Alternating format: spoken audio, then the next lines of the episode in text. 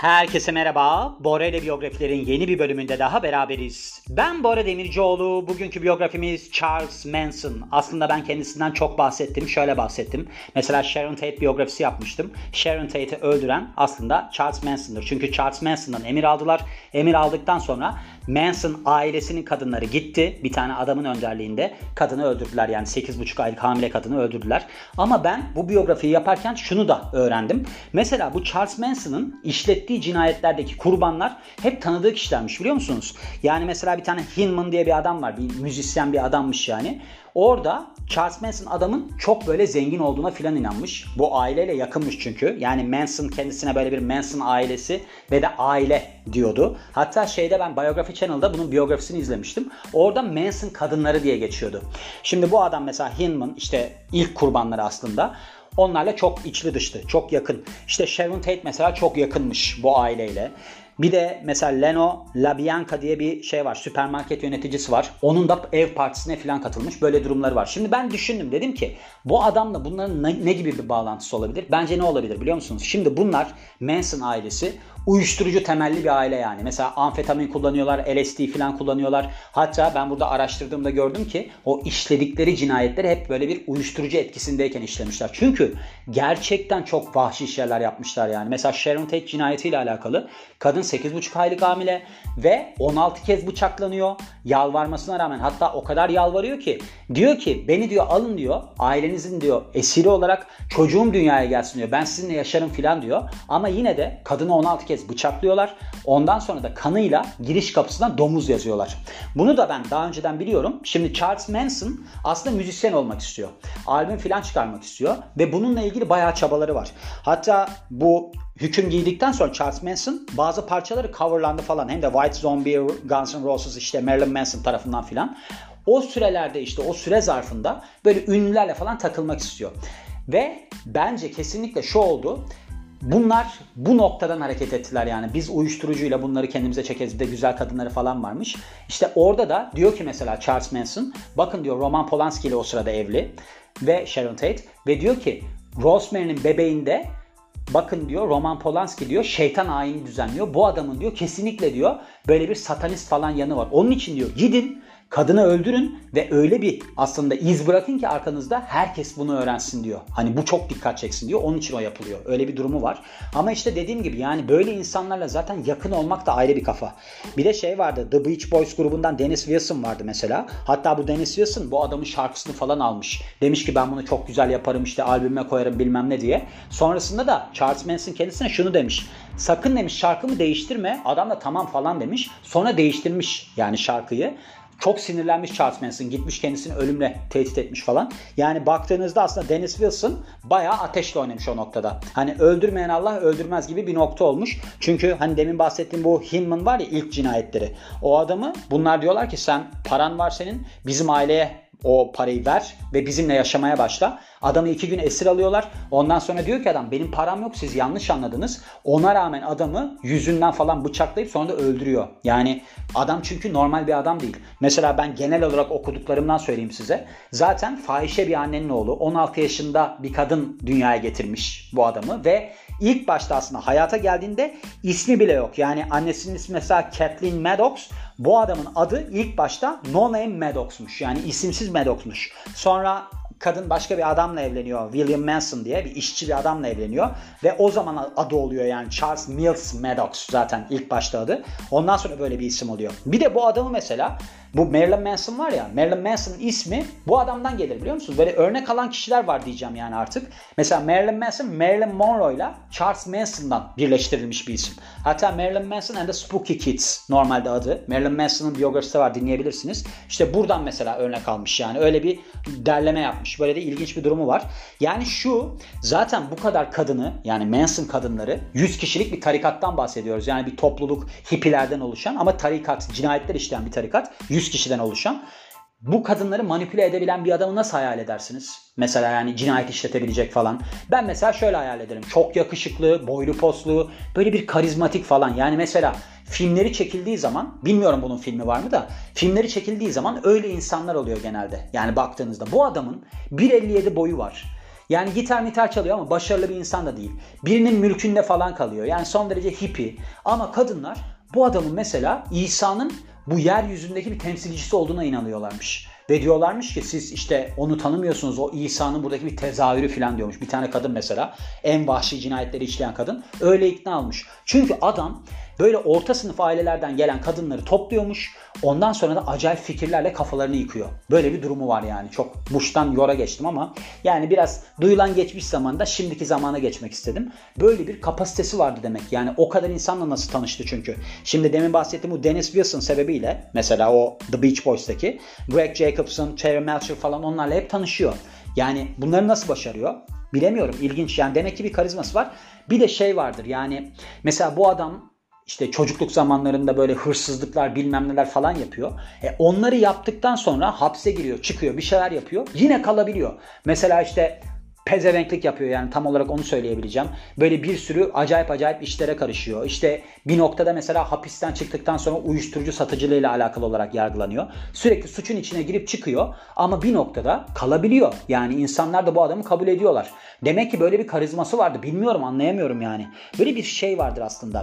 İnsanların korktukları insanlardan böyle bir aşık olduklarını düşündükleri noktaya varış hikayeleri vardır. Şey vardı bir deney vardı hatta. Bir insan bir adam yani bir kadına böyle tahta bir köprünün üzerinde evlenme teklif ediyor. Kadın kabul ediyor böyle bir test yapıyorlar yani. Kadınlar hep kabul ediyor. Çünkü korku hissi şey yapıyormuş. Karşıdaki insana güven getiriyormuş ve hemen kabul ediyormuş. Yani onu çok sevdiğini düşünüyormuş korkudan dolayı. Belki de öyle bir şey vardır bilmiyorum. Doğum tarihine bakarsak 12 Kasım 1934 doğumlu Akrep Burcu. Ben de 14 Kasım doğumluyum. Akrep Burcu'yum. Yani Akrep Burcu olması karizması oradan geliyordur yani. Şimdi mesela bir de bu 1.57 boyunda ben bir de 1.80 boyundayım. Karizmayı düşünün yani bendeki. Ve ölüm tarihi 19 Kasım 2017. Boyundan bahsetmiştim tekrar söylemiyorum. Known as olarak da bilinir. Charles Mills Manson öldüğü yaş 83. Çok enteresan bir hikayesi var bu adamın aslında. Yani öyle bir beyinlerini yıkamıştı ki insanlar bu Sharon Tate cinayeti falan filan derken 9 tane cinayet işlediler aslında. Yani 1969 yılındaydı galiba. Evet 1969 Temmuz'uyla Ağustos ayları arasında 9 tane cinayet işlediler. 4 tane bölgede. Ve sonrasında bunlar böyle dava falan sürecinde kadınları ıslık çalarak gitti biliyor musunuz? Yani davaya ki ölümle yargılanıyorlardı. Hani orada bu sefer şeye takıldı anayasaya aykırı falan diye Kaliforniya'da yargılandı galiba.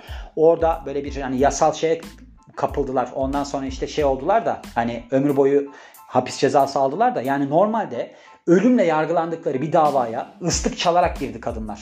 Yani öyle de bir enteresan durumu vardı. Ben burada şeyden bahsedeceğim. Yani Manson'dan genel olarak bahsediyorum gördüğünüz gibi. Şeye geçeceğim. Bu Manson cinayetleriyle alakalı aslında 10 gerçekten gitmek istiyorum. Discover Volks'ta o vardı.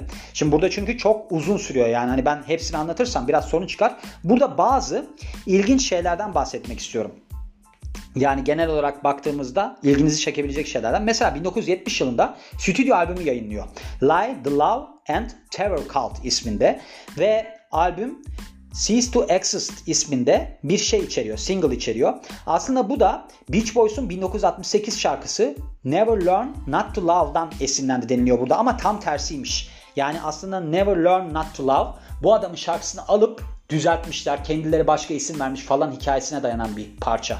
O yüzden hani tam tersi aslında. Burada biraz yanlış bilgi var. Ve bu albüm çıktıktan sonra birkaç ay içerisinde 2000 kopyadan sadece 300 tane satılıyor. Bu adam zaten başarılı bir müzisyen falan değil. Ben bunu nerede gördüm? Galiba bir zamanlar Hollywood filminde gördüm. Bu böyle bir şarkılar markalar yapıyor. İşte albüm yapımcısının evine gidiyor. Bir şeyler oluyor. Kadınlarla cezbediyormuş. Yani bu The Beach Boys grubundaki adam var ya hani kurucu adam. Demin bahsettiğim adam var ya Dennis Wilson. Onu da mesela kadınlarıyla baştan çıkarmış. Dennis Wilson'a kadın sağlıyormuş. Zaten orijinal için muhabbet tellallığı olduğu için. Ondan sonra onun mesela mülkünde 100 bin dolarlık bir şey yapmışlar. Müştemilat yapmışlar kendilerine. Orada kalıyorlarmış. 100 bin dolarlık faturayı da adam ödemiş. Yani öyle bir durumları varmış. O yüzden hani bu adamın böyle bir şöhret tutkusu var. Bununla beraber de gençlik yıllarında mesela kendisine şizofren teşhisi final konulmuş. Yani bu şizofrenlerde galiba böyle bir şey oluyor. O kadar fantastik şeylerden bahsediyorlar ki insanlar da herhalde diyor ki ya doğru falan herhalde böyle bir şey var. Çünkü şeye de ikna etmiş o tarikatındaki insanları. İşte bir tane savaş yaklaşıyor. ırklar arasında bir tane savaş yaklaşıyor falan. Hatta dava, dava sürecinde de savcı dedi. Bunlar dedi böyle şeyler planlıyorlardı. Bir savaş başlatmayı planlıyordu. ırklar arasında savaş falan. Reddetti ama sonraki yıllarda da mesela Charles Manson alnının ortasına gamalı haç yaptırdı. Yani ya tuhaf bir adam gerçekten yani hani bazı insanlarla Allah karşılaştırmasın derler ya tam öyle bir insandı. Benim de böyle bir karşılaşmışlığım var bu arada. Yani geçmişte benim tanıdığım birisi vardı. Böyle şeyler yapabilecek birisiydi. Sonra ne oldu biliyor musunuz? Ömür boyu müebbet hapis cezası aldı. Yani ben bayağı takıldım bu kişiyle. Çünkü böyle bir kıyafet işi yapıyordu bilmem ne yapıyordu. Ben bunun hatta ileride filmini yapmayı düşünüyorum.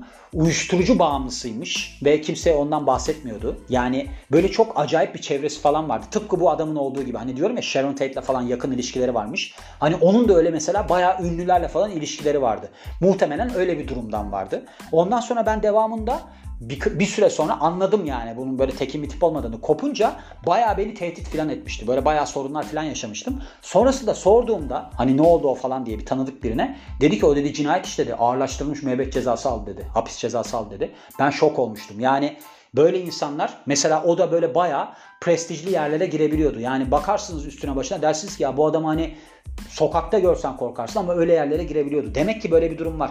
Yani ben hemen hemen bu tarz bir insanla bayağı bir zaman geçirmiş olabilirim diyebilirim yani size. Yani öyle bir şey var çünkü.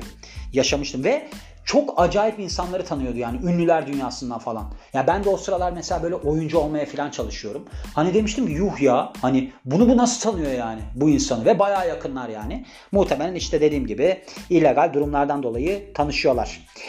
25 Ekim 1984'te California Medical Facility'de yani böyle bir tıbbi merkezde bulunuyor. Şöyle olmuş. Bunun sebebi de şu. Jen Holmstrom isminde bir şey beraber yatan yani böyle bir mahkum üzerine şey açıyor atıyor e, ne derler tiner var ya tiner atıyor ve tiner attıktan sonra ateşe veriyor bu adamı. %20'sinde vücudunun böyle bir ikinci, üçüncü derece yanıklar oluyor. 1997'de 97 yılında da Corcoran eyalet hapishanesinden Pelican Bay eyalet hapishanesine geçiş yapıyor. Çünkü uyuşturucu kaçakçılığı yaptığı söyleniyor. Öyle bir durumları var. Bu kişisel yaşamından biraz bahsedeyim size. 1955 Ocağı'nda Rosalie Jean Willis'la evleniyor. Bu da bir hastane garsonu. Yani hospital waitress. Herhalde orada hastanede kafede çalışan birisiydi. Bir tane de oğulları olmuş. Charles Manson Jr. adında. Ancak sonralarında bu kadın başka bir adamla yaşamaya başlıyor. Bu ıvır zıvır kısmında bir tane adam var. Yani bundan bahsediyorlar bilmiyorum. Buradaki çocuğundan bahsediyorlar. 2009 Kasım'ında Matthew Roberts isimli birisi Los Angeles temelli bir DJ söz yazarıymış. Demiş ki benim demiş babam biyolojik babam Charles Manson. Hatta bununla alakalı olarak böyle kanıt bile sunmuş. Yani bu o mudur onu bilmiyorum. Sonrasında 1959 yılında bir fahişeyle evleniyor. İsmi Leona ve buradan da bir çocuğu oluyor. Charles Luther isminde. Ardından 1963 yılında boşanıyorlar. Böyle bir durumları var. Ve 11 Nisan 2012 yılında şey yapılıyor. Bu şartlı tahliye isteği reddediliyor. Çünkü bu hapishanede çalışan kişilere göre sorunları var. Sağlık sorunları var. Yani zihinsel sorunları var. Mesela şizofrenisi var işte paranoik bir şey hastası. Yani böyle bir hayaller falan görüyor. Öyle rahatsızlığı var. Ve hapishaneden salı verilmesi tehlikeli deniliyor. Öyle bir durumu var yani. Ve sonrasında ölümüyle alakalı olarak da mide kanaması geçirmiş. 1 Ocak 2017 yılında ve sonrasında da demişler ki işte hani bir şey ameliyata mı alsak ne yapsak falan diye. Ancak yok demişler ameliyata almayalım. Biz tekrar hapse gönderelim. Çünkü ameliyata atlatamaz. Çok zayıf bir bünyesi var şu anda. 15 Kasım 2017'de de ölüyor. Sağlık sorunlarına bağlı olarak. Ve sonra başka bir şey var mı diye bakıyorum size. 1970 Haziran'ında Manson, Rolling Stone'un kapak hikayesinde yer alıyor. Charles Manson, The Incredible Story of the Most Dangerous Man Alive isminde. Yani Charles Manson yaşayan en tehlikeli adamın inanılmaz hikayesi adında. Bir de böyle bir popüler şehir efsanesi varmış. Demişler ki The Monkees grubu için 1965 yılında seçmelere katıldı ancak başarılı olamadı. Fakat bu süre zarfında aslında Manson hapishanedeymiş. O yüzden katılamaz. Yani bu yalan diyorlar. Şimdi gelelim bu Manson cinayetlerine. Yani zaten meşhur olduğu kısım bu. Hatta bu ailenin cinayetleri diye geçer de Manson kadınlarının cinayetidir genelde. Şimdi Manson ailesine bakarsak aslında bir tarikat ve liderleri de Charles Manson. Manson ailesi bir topluluk, çete ve tarikat olarak sınıflandırılabilir ve bu Charles Manson suç liderinin yönettiği bir tarikat olarak görülüyor. Kaliforniya'da 1960'ın sonlarında ve 1970'in başlarında faaliyet gösteriyorlar. Grubun 100 tane yani topluluğun 100 tane üyesi var ve suçla dolu sıra dışı bir hayat sürdürüyorlar. Psikoaktif ilaçlar, uyuşturucular kullanıyorlar. Bunların arasında mesela amfetamin var ve LSD gibi şeyler var işte uyuşturucular var. Ki zaten diyorlar ki yani bu LSD sebebiyle işte bu kullandıkları uyuşturucular sebebiyle böyle vahşi şeyler, cinayetler işleyebildiler. Şimdi bu grupla alakalı, kadınlarıyla alakalı şöyle bir durum var. Orta sınıftan gelen kadınları seçiyor Manson ve bunları işte kendisinin şeyine katıyor. Yani topluluğuna katıyor. İşte bir hippie topluluğu geliştiriyor. Ve bunlar aslında Manson öğretileriyle son derece radikal bir hayata geçiş yapıyorlar. Bir tane Manson ailesinin üyesi var mesela Susan Atkins isminde ki bu en sert eylemleri yapan kadınlardan bir tanesi. Demiş ki Manson demiş cis yani İsa'nın bu dünyadaki yansımasıdır. O yüzden de ben onun söylediği her şeye inanıyorum ve ırklar arası bir savaş olacağını söylüyordu. Ona da inanıyorum demiş. Sonrasında işte bu Charles Manson'ın cinayetlerinden bahsediyor. Bu Sharon Tate'den falan bahsediyor. Bu Sharon Tate'in yanında bu arada pek çok kişi var yani cinayete kurban giden. Mesela Jay Sebring, Abigail Folger, bu ne? Vosh, Chiek, Frikowski, bir de Steven Parent varmış. Bunların hepsi o gece öldürülüyor. Bununla beraber hatta William Garrettson da öldürülüyor. Sonrasında bu şey aslında öldürdükleri ilk kişi Stephen Parent isminde birisi. Bu şeyin bu hani demin dedim ya William Garrettson isminde bir bekçileri varmış diye. Onu ziyarete giden birisi yolda rastlaşıyorlar. Tarihsiz bir karşılaşma olarak ve bu adamı öldürüyorlar. Hatta adam baya bir şey yapmış. Yalvarmış beni öldürmeyin falan diye. Hani benim işte size hiçbir şey zararım olmaz söylemem bunları falan diye. Ancak böyle bir durum var. Sharon Tate yalvarmasına rağmen hani canının bağışlanması için 16 kez bıçaklanıyor. Ya bunlarda gerçekten normal insan kafası yokmuş ama. Yani uyuşturucuyla da alakalı değil. Şimdi bu uyuşturucuda da biliyorsunuz yani bazıları kullanır bad trip denilen bir durum var. Öyle şeyler yaşarlar. Bazıları gayet normal takılırlar. Bence bunlar zaten hastalıklı tipler. Hastalıklı oldukları için böyle şeyler gerçekleştirebiliyorlar yani. Hani o zaman her uyuşturucu kullanan bunu mu yapıyor? Şimdi Sharon Tate'i öldürüyor. Mesela ön kapıya kanıyla bir de domuz yazıyor yani. Böyle ruh hastası insanlar. Bir de mesela burada aslında şey var. Baktığınızda bunlardan bazıları kaçmaya çalışmış. Mesela içlerinden bir tanesi 70 dolar teklif ediyor bu grup üyelerine. Diyor ki beni diyor serbest bırakın falan diyor. Ancak bu grubun üyelerinin başında bir tane de adam var. Yani gittiği zaman aslında eve başlarında bir adam var ve bu adam sonrasında yakalıyor bu para teklif edeni acayip bıçaklıyor. 28 kez bıçaklamış mesela. Böyle zaten 51 kez bıçaklamalar, 13 kez kafasından vurmalar bilmem neler acayip derecede şiddetli eylemleri var.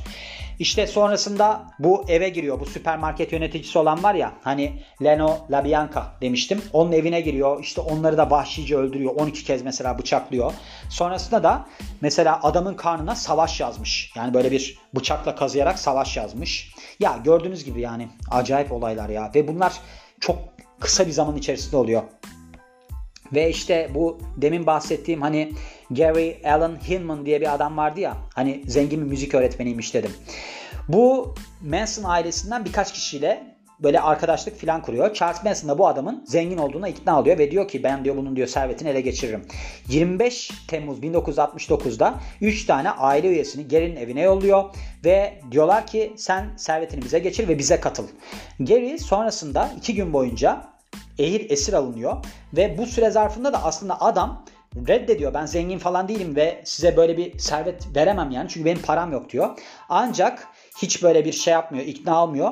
Manson bu gittiği zamanlardan evine falan ikna etmeye çalışsa da sonunda adamı öldürüyor.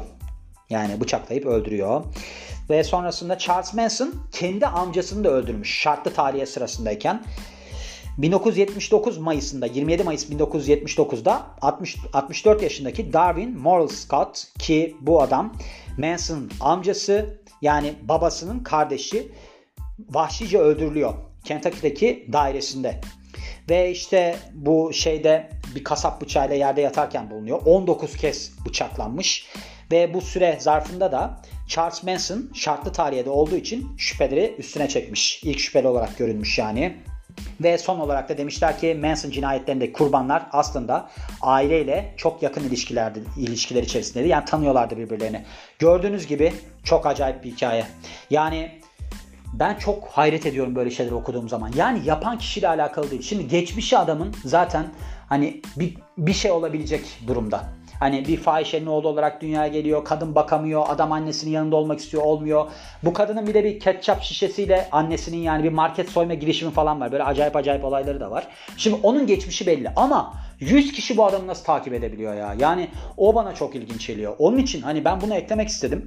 Çünkü baktığım zaman inanılmaz geliyor bana. Hani bir insan bir insanın beynini nasıl bu kadar yıkayabilir ve Yıkadığı insan da yani böyle hani baktığınızda güzel kadınlar falan hani böyle dikkat çekmeyen insanlar değil. Ama hep şu aklıma geliyor.